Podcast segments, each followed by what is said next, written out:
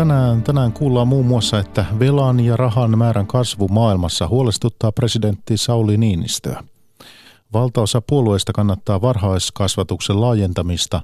Eduskuntaryhmät esittelivät tänään ehdotuksensa nuorten syrjäytymisen ehkäisemiseksi. Hätäkeskuksissa olisi töitä kymmenelle päivystäjille, mutta uusien päivystäjien koulutus takkuaa. Etelä-Saksan Bayerissa valtasuhteet ovat vaihtumassa sunnuntain vaaleissa. Tulos voi heijastua koko maan politiikkaan. Ja näiden aiheiden lisäksi puhutaan vielä uskomushoidoista sekä niihin liittyvistä ongelmista, miksi Suomeen ei ole vielä saatu aikaiseksi niin sanottua puoskarilakia. Päivätunnissa osuuden kokoaa Mikko Jylhä. Hyvää iltaa.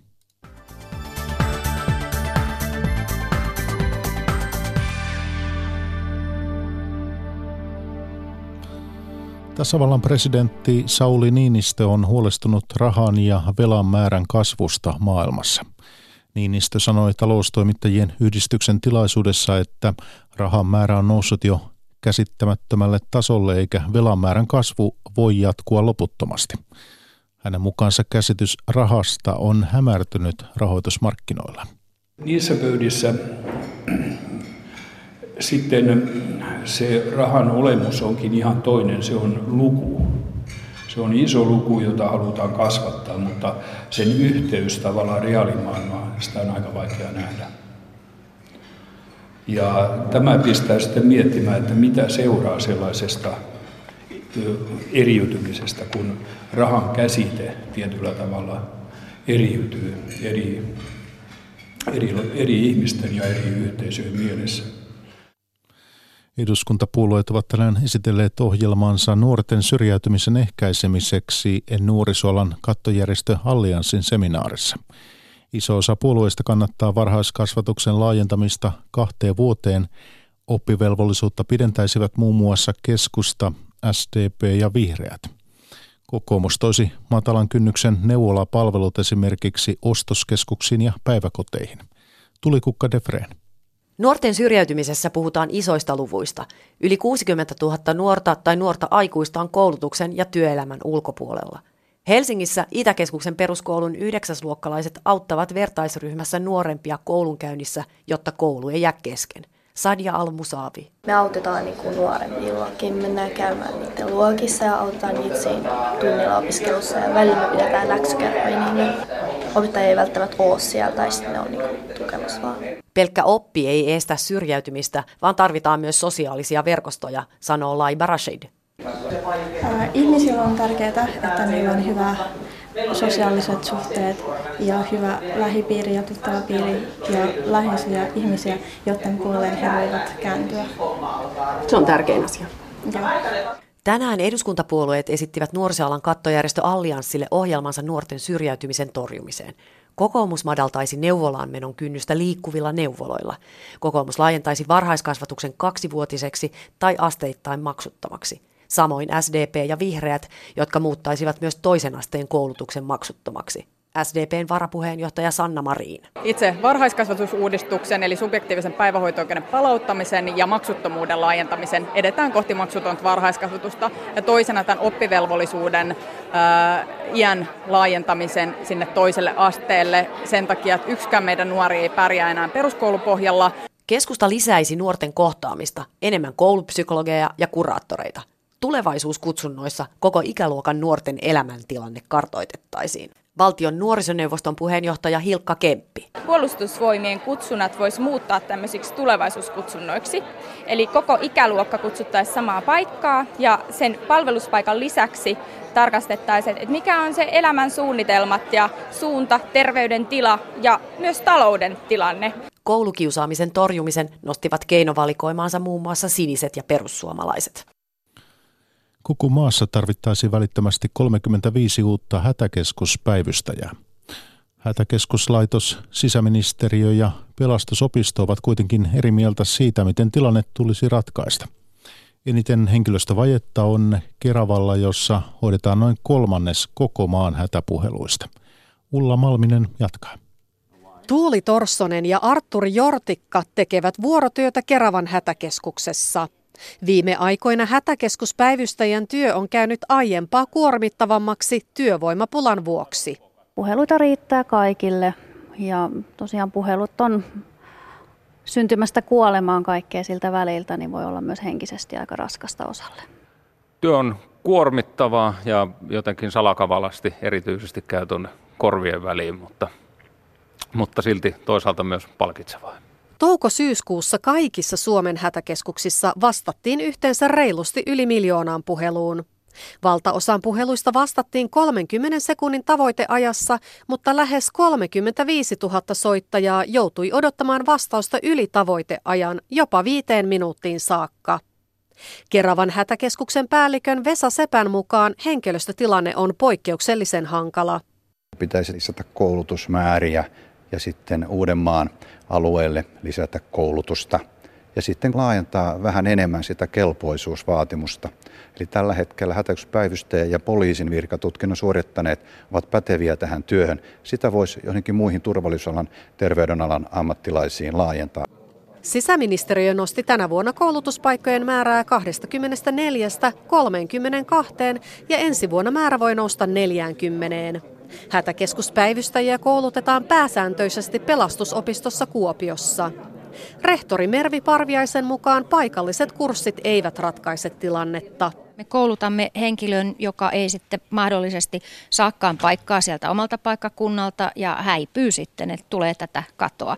Pelastusopistossa ja sisäministeriössä ei innostuta myöskään pätevyysvaatimusten laajentamisesta lisäperehdytyksen avulla, sillä nykyinen puolentoista vuoden kurssi on jo hyvin tiivis.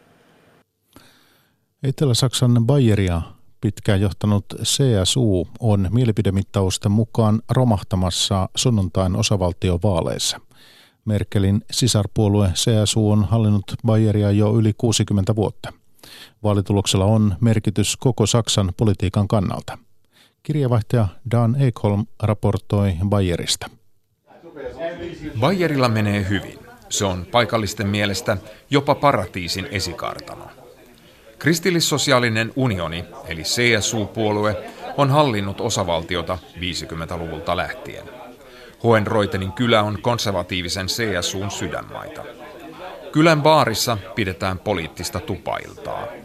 Kolmen vuoden takainen pakolaisten tulo nakertaa CSUn kannatusta, vaikka puolue on yrittänyt rajoittaa maahantuloa. Die CSU ist meiner Meinung nach sehr gut zurechtgekommen. CSU on hoitanut pakolaisasiaa hyvin. Puolue on yrittänyt tehdä paljon, mutta muut puolueet ovat estäneet tavoitteemme, olutta juova Josef Heinker sanoo. Es geht Bayern sehr gut. Wir sind das wirtschaftsstärkste Land in der Bundesrepublik Deutschland. Taloutemme on Saksan vahvin. Rikollisuus maan pienin, naiset työllistyvät eikä nuorisotyöttömyyttä ole. Pärjäämme mainiosti, mutta siitä huolimatta vaaleista tulee erittäin jännittävät, talousministeri Franz Josef Schirer sanoo Ylelle. CSU sai viime vaaleissa yli 47 prosenttia äänistä.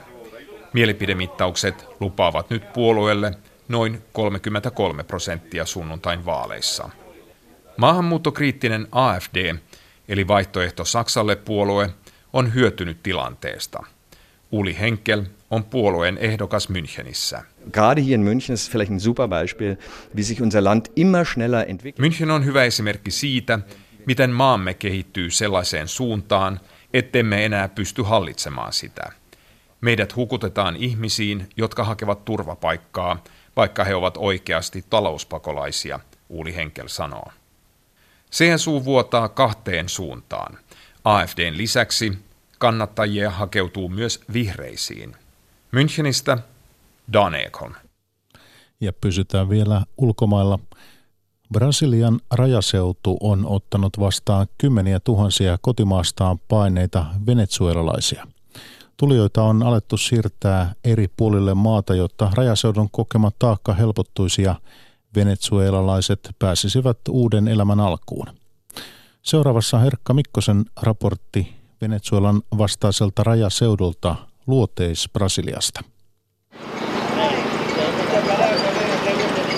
Brasilialaiseen Boavistan kaupunkiin on saapunut parin viime vuoden aikana kymmeniä tuhansia pakolaisia Venezuelasta. Valtaosan päädyttyä nukkumaan kadulle Brasilian armeija alkoi rakentaa hätäsuojia tulijoille. 14 de março, nós começamos a trabalhar nessa operação. Sen jälkeen, kun aloitimme operaation maaliskuun puolivälissä, olemme saaneet noin 4800 ihmistä kadulta kymmeneen hätäsuojaan. Luutnantti Ana Seabre kertoo. Kaikille ei kuitenkaan riitä suojaa. Suurin osa venezuelalaispakolaisista päätyykin elämään taivasalla. Heille hätäsuojaakin tärkeämpää on löytää työ, jonka avulla elämä nousisi taas jaloilleen. Un trabajo. Es lo que queremos todos aquí para poder salir de las ruas. Haluamme kaikki työtä, jotta pääsisimme pois kadulta. Sitä ennen haluaisin hätäsuojaan, mutta jos työ vaatii, niin menen minne tahansa, kertoo kolme kuukautta kadulla asunut Gabriel Ramirez. Rajaseudulla työtä ei yksinkertaisesti ole kaikille. Ja harvalla on varaa kalliisiin lentolippuihin tieyhteyksiltään eristyksissä olevasta luoteis-Brasiliasta. Siksi Brasilian hallitus on alkanut siirtää venezuelalaisia maan toisiin osiin. Vajaassa puolessa vuodessa on kuitenkin lennätetty muualle Brasiliaan vasta reilut 800 venezuelalaista. Toimia halutaan nyt tehostaa, sanoo Jeff Wilkinson YK pakolaisjärjestöstä. On selvää, että uudelleen sijoittamisohjelma on yksi prioriteeteista. Ponnisteluja on lisätty uusien kohteiden löytämiseksi ja prosessin nopeuttamiseksi, mikä on myönteistä, Wilkinson sanoo.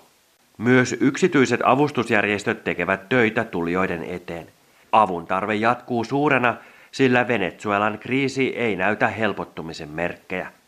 Boavistan kaupungista Erkka Mikkonen.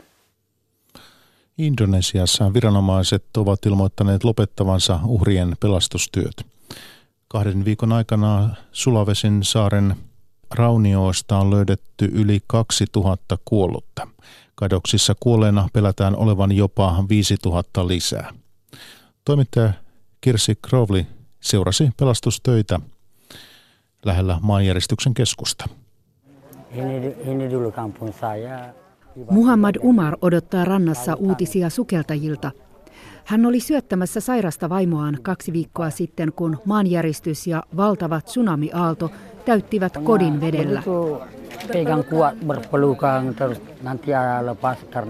Pidimme vaimoni kanssa toisistamme kiinni, mutta voimani ehtyivät. Otteeni kirposi ja hän katosi. Yritin pelastautua uimalla, mutta aina kun pyrin ylös, virta painoi minua takaisin alas. Umar muistelee. Halvauksen heikentämä vanhus ei vieläkään ymmärrä, miten hän onnistui pääsemään pintaan. 7,7 magnituudin valtavan maanjäristyksen keskus Sulavesin saarella oli vain kilometrien päässä kauniista Muoran kalastajakylästä Dongalassa.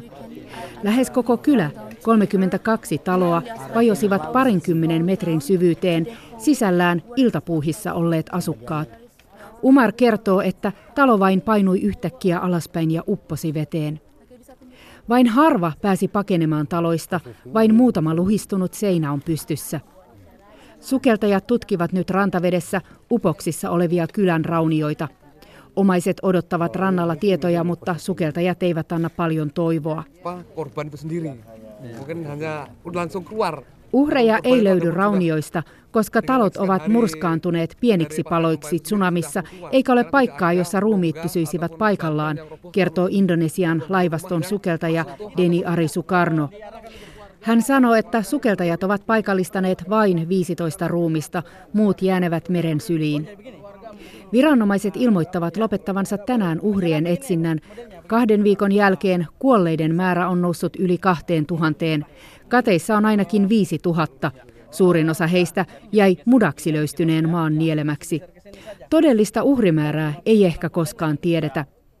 Tämä on Indonesian pahin katastrofi sitten vuoden 2004 tsunamin. Haavat murskan alle hautautuneiden läheisten menetyksestä sattuvat täällä vielä pitkään. Täällä Kirsi Crowley, Dongala, Indonesia.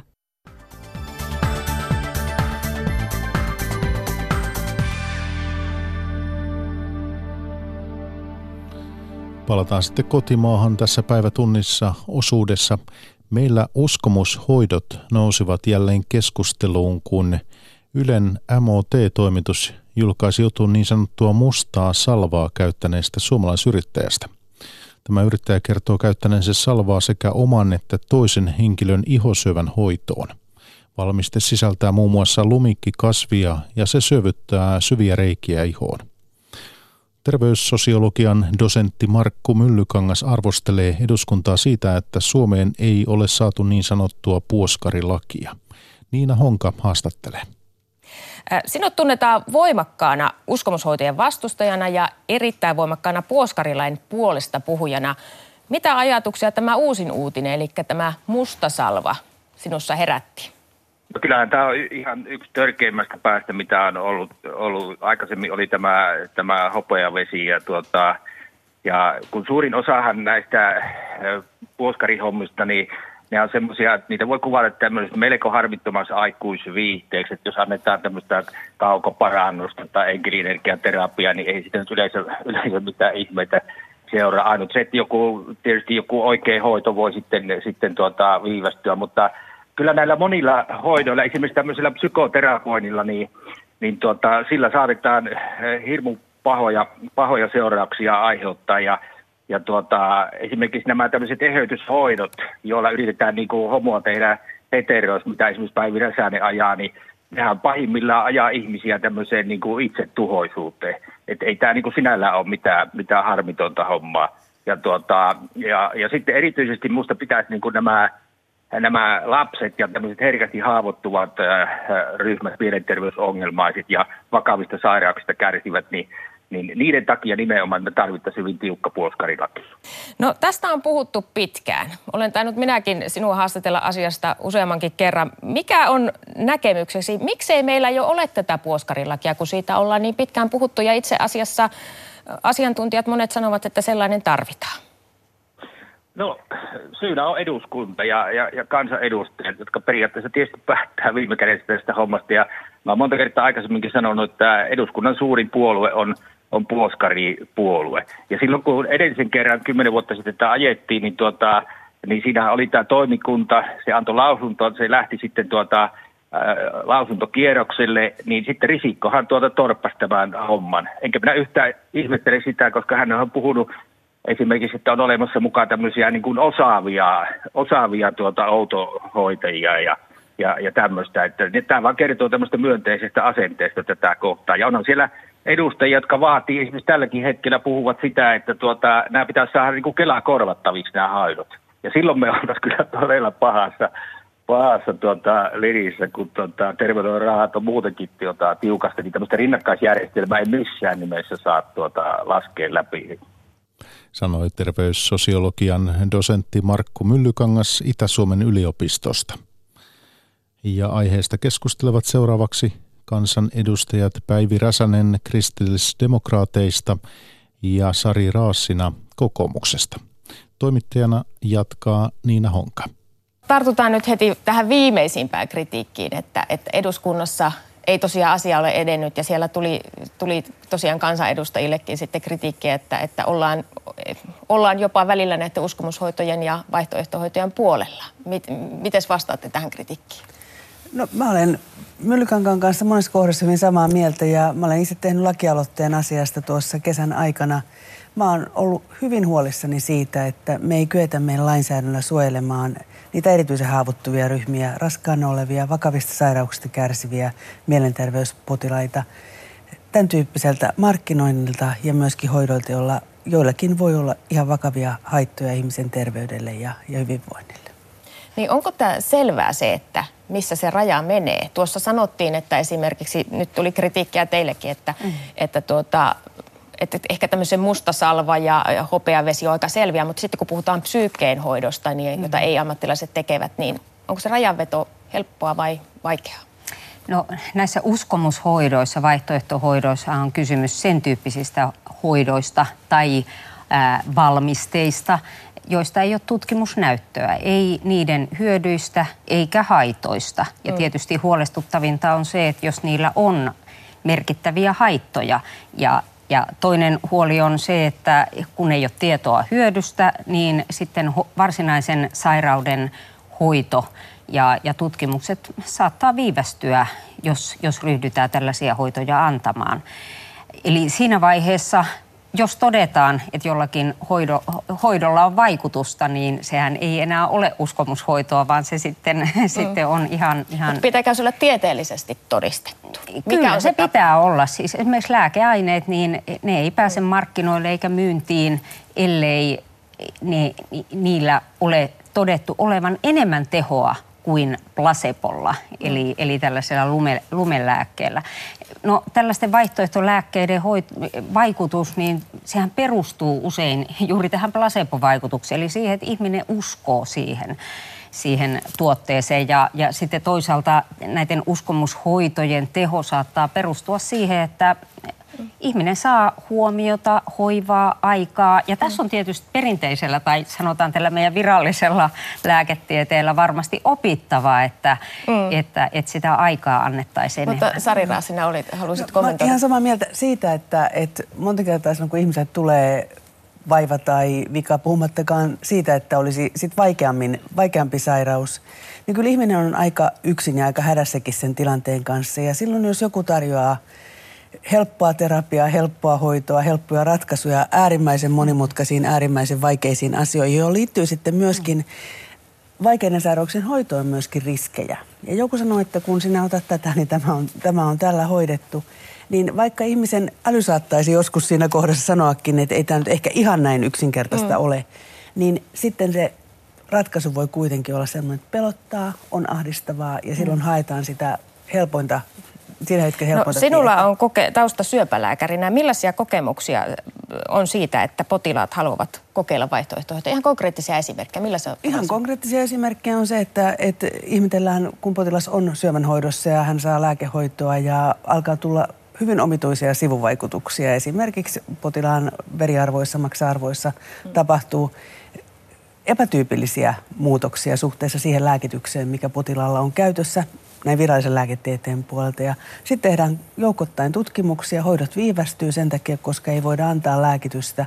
Ja sitten kun pitkään pitkään kymmeniä kertoja kysytty, että ei kai voi olla mitään muuta syytä, paljastuukin se, että ihminen on käyttänyt erityyppisiä mm. esimerkiksi yrtti- ja viha, hivenainevalmisteita järkyttäviä määriä, Joo. jotka sitten on. Tuota, äh, tässä Mustasalva-uutisessa esimerkiksi Valvira ja Fimea kuulivat toimita- toimittajalta mm. tästä mustansalvan käytöstä syövähoitamisessa, mutta kun kyse on, ei ole tässä mm. tapauksessa ammatti, terveydenhuollon ammattihenkilöstöstä eikä myyntiluvallisesta lääkkeestä, niin viranomaiset on aika kädettömiä, mm. eivät voi tehdä. Miten, tä, miten tällaisessa tilanteessa esimerkiksi laki voisi auttaa? Mitä, minkälainen se voisi olla, että se auttaisi? No siis tällä hetkellä meillä lähinnä kuluttaja-asiamiehet voivat valvoa, mutta heidän resurssinsa on hyvin rajalliset, että et, et he eivät pysty ikään kuin seuraamaan koko tätä kenttää. Mutta kyllä laki ehdottomasti voisi auttaa. Et mielestäni se on kyllä kiireellistä. Meillä on Ruotsissa ollut säädetty jo ajat sitten laki, jossa nimenomaan siis ihan rajataan tai kielletään uskomushoitojen käyttö tietyiltä haavoittuvassa ole, ha, haavoittuvilta potilasryhmiltä, esimerkiksi lapsilta ää, tai vakavaa sairautta sairastavilta mielenterveysongelmallisilta dementiapotilailta. Ja, ja sitten edellytetään joissain tietyissä tilanteissa sitä, että lääkärin kanssa sitten yhteistyössä tällainen uskomushoitaja toimii, mikäli potilas välttämättä haluaa näitä uskomushoitoja käyttää. Mm. Mä muuten haluan sellaisen korjata, ettei jää väärää käsitystä, mitä Markku Myllykangas tuossa totesi, että mä en ole ollut mitään ää, eheytyshoitoja ajamassa. Enkä itse asiassa edes tavannut tällaisia, että se on mielestäni sellainen myytti, jota aina, aina nostetaan ja käytetään, että, että mä en tiedä yhtään ainutta tällaista eheytyshoitajaa tai eheytyslääkäriä mm. Suomesta. Näitä tarinoita kyllä valitettavasti mm. kuulee ja kyllä meillä myöskin on sellaista hyvin arveluttavaa toimintaa, joka liittyy tämmöisiin myöskin uskonnolliseen kokemukseen tai ihmisen, ihmisen uskonnollisiin tunteisiin vetoamiseen ja lähdetään mm. hakemaan tavallaan sitä parannusta tämän tyyppisistä asioista. No, mä oon kuullut lähinnä ja, näitä enkeliterapioita, enkel, Enkeliterapia on ja kyllä. sitten siihen liittyen on Joo, myöskin näitä ollut näitä eheyttämiskeskusteluja ja muuta. Ja siinä mielessä mm. musta on tavattoman tärkeää nyt, että, että me pystytään avoimesti keskustelemaan tästä mm-hmm. asiasta yhteiskunnassa, mm. mutta myöskin se, että me lainsäädännössä tuotetaan sellaiset välineet, että me suojataan niitä ryhmiä, kenen terveydestä ja hyvinvoinnista on, on oikea huoli. Nimenomaan lapset on mun mielestä tässä avainasemassa, mutta myöskin ne henkilöt, kenellä sitten on niin haasteellinen ja vaikea tilanne elämässä, että meidän pitäisi pystyä vaikuttamaan siihen elämän jatkumiseen. Ja... Mä haluan vielä tuohon palata tähän, tähän, tähän humpukki, humpukki-asiaan ja muu, että, että niin kuin tämmöinen mustasalva ja, ja, ja hopeavesi, se on, se on aika konkreettinen asia. Se on helppo sanoa, että mm. se aiheuttaa vaaraa ja, ja on niin kuin tuomittavaa. Miten, mutta sitten kun puhutaan juuri tämmöisestä niin kuin terapiamuotoisesta psyykkeeseen vaikuttavista, oli se sitten eheytyshoito tai, tai enkeliterapia tai mikä tahansa, niin kuka sen raja voi vetää? Mm. No itse asiassa kun puhutaan tähän psyykkeeseen vaikuttavista hoidosta, niin ne on monesti, voi olla aika vaarallisiakin. Että meillä on aika huolestuttavia esimerkkejä nimenomaan psykiatrikunnan taholta kerrottu, koska ihminen, jolla on mielenterveysongelmia, niin hän on todella haavoittuvassa asemassa. Että mun mielestä ehdottomasti mielenterveyspotilaat pitäisi rajata kaikkien näiden uskomushoitojen ulkopuolelle että he on erityisen haavoittuva ryhmä. Mutta toki meillä on sitten sellaista uskomushoitoa, jotka on tietyllä lailla aika harmitonta. Että jos ajatellaan vaikkapa homeopatia, joka on se kaikkein tyypillisin esimerkki, mm. niin nämä homeopaattiset valmisteet, niissähän ei ole käytännössä sitä ainetta ollenkaan. Ne on laimennettu me, niin, että me, niissä... me, mä näen tässä nyt jo on pakko sanoa niin. tähän, että, että homeopaattisissa aineissa on varmasti niitä, jotka ovat täysin haitattomia, mutta kyllä siellä valitettavasti on. myöskin sellaisia Joo. aineita on, on joissa aikamoiset haitat on. Mennään tähän puoskarilakiasiaan, koska selvästi näyttää siltä, että ei tämä niinku ihan päiväselvää ole, että mikä, on, mikä mihinkin kuuluu. Onko se se syy, että tämä ei etene? Kymmenen vuotta tässä on no, puoskarillakin mä, mä sanoisin, että ei, syy on se, että tämä on iso bisnes. Siis mm. tässä pyörii niin kuin sadat miljoonat eurot Suomessakin. Ja, ja totta kai monen ihmisen leipä tulee näistä, näistä uskomushoidoista. Et joka kerta, kun mä oon itse nostanut tämän asian esiin, on tehnyt esimerkiksi kirjallisen kysymyksen, tai ministerinä nostin ja vaadin silloin, että tämä Kataisen hallituksen hallitusohjelman kirjaus täytyisi toteuttaa, mitä peruspalveluministeri ei missään vaiheessa tuonut sitä esitystä, mm. vaikka se oli hallitusohjelmassa. Niin aina silloin on noussut valtava vastareaktio. Että kyllä sitä postia alkaa sitten tulla ja, ja, ja niin kuin uskomushoitojen harjoittajat nousevat hyvin vahvaan vastarintaan ja vaikuttavat myös poliitikkoihin. Että mä uskon, että tämä voimakas vaikuttaminen mm. myös eduskunnan suuntaan, niin se on, se on ollut yksi tekijä, joka on jarruttanut sitä, että ei sitten ole vaan ikään kuin uskallettu lähteä mm. viemään eteenpäin. Sari Rasna, miten arvelet asian tästä etenevän? Tuleeko meille puoskarillakin jossakin vaiheessa vai vieläkö tätä pitkitetään?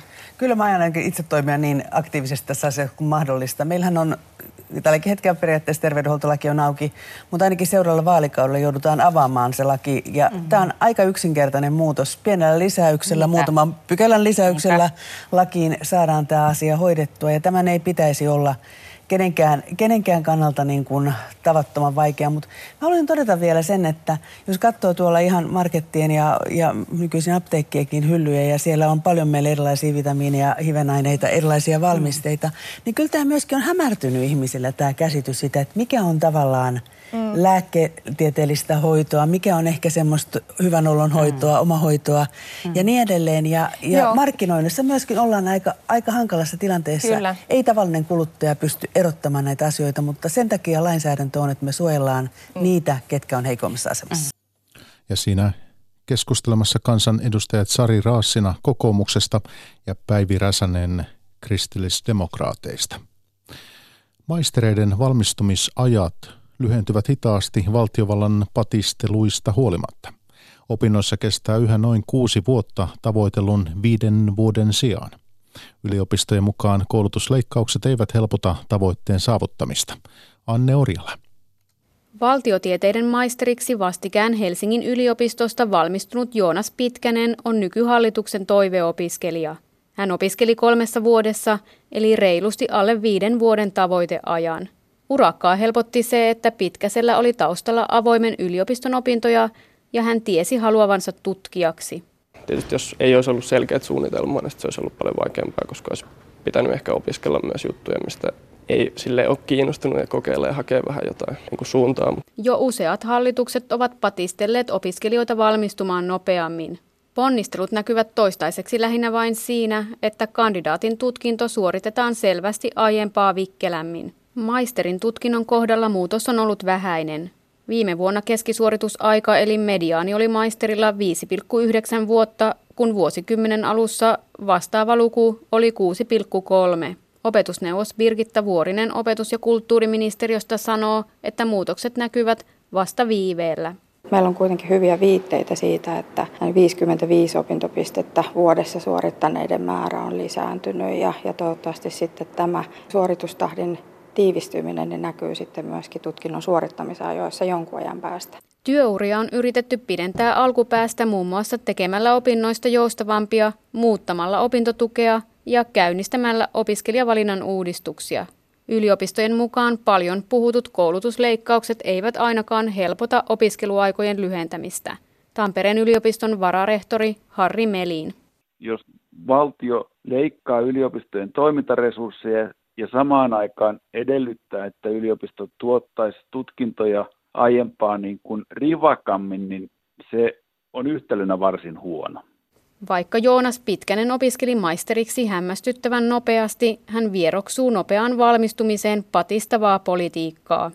Kaikilla on vähän erilaiset motiivit opiskella, niin sit ei se yhteen muottiin tunkeminen niin oikein mun mielestä toimi. Koululaiset ovat parhaillaan aloittamassa syyslomansa suurimmassa osassa maata. Lomat kestävät viikon tai muutaman päivän. Osalla paikkakunnista syyslomat ovat vasta seuraavalla viikolla. Hankesuunnittelija Susanne Blunkvist Suomen ladusta kannustaa perheitä liikkumaan, vaikka vanhemmilla olisikin töitä.